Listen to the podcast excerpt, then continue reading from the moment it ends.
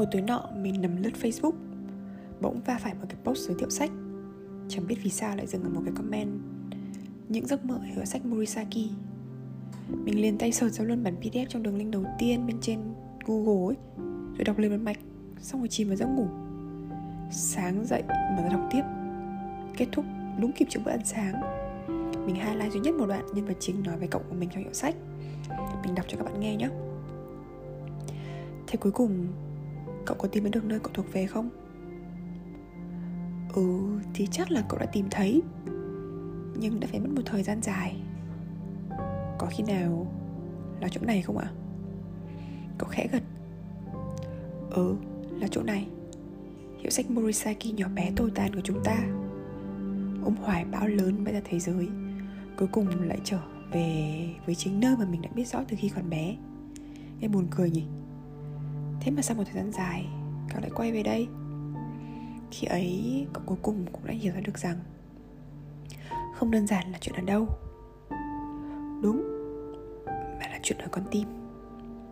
Dù ở đâu hay với ai Chỉ cần có thể thành thật với trái tim Thì nơi đó sẽ là nơi dành cho mình. Cậu nhận ra điều ấy khi đã đi hết nửa cuộc đời.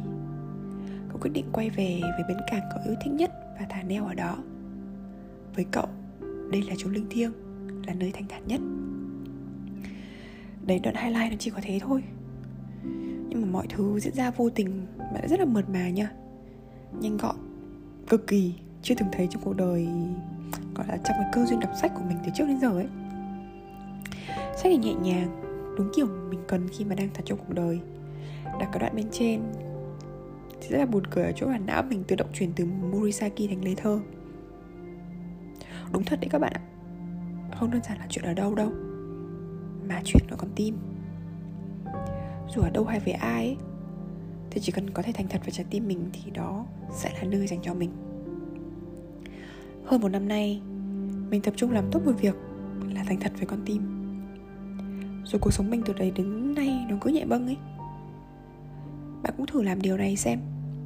Mỗi khi nào có cảm giác không ổn Hãy đối mặt Hãy đặt câu hỏi chính xác Và cho mình thời gian để lắng nghe được tiếng nói thành thật nơi con tim.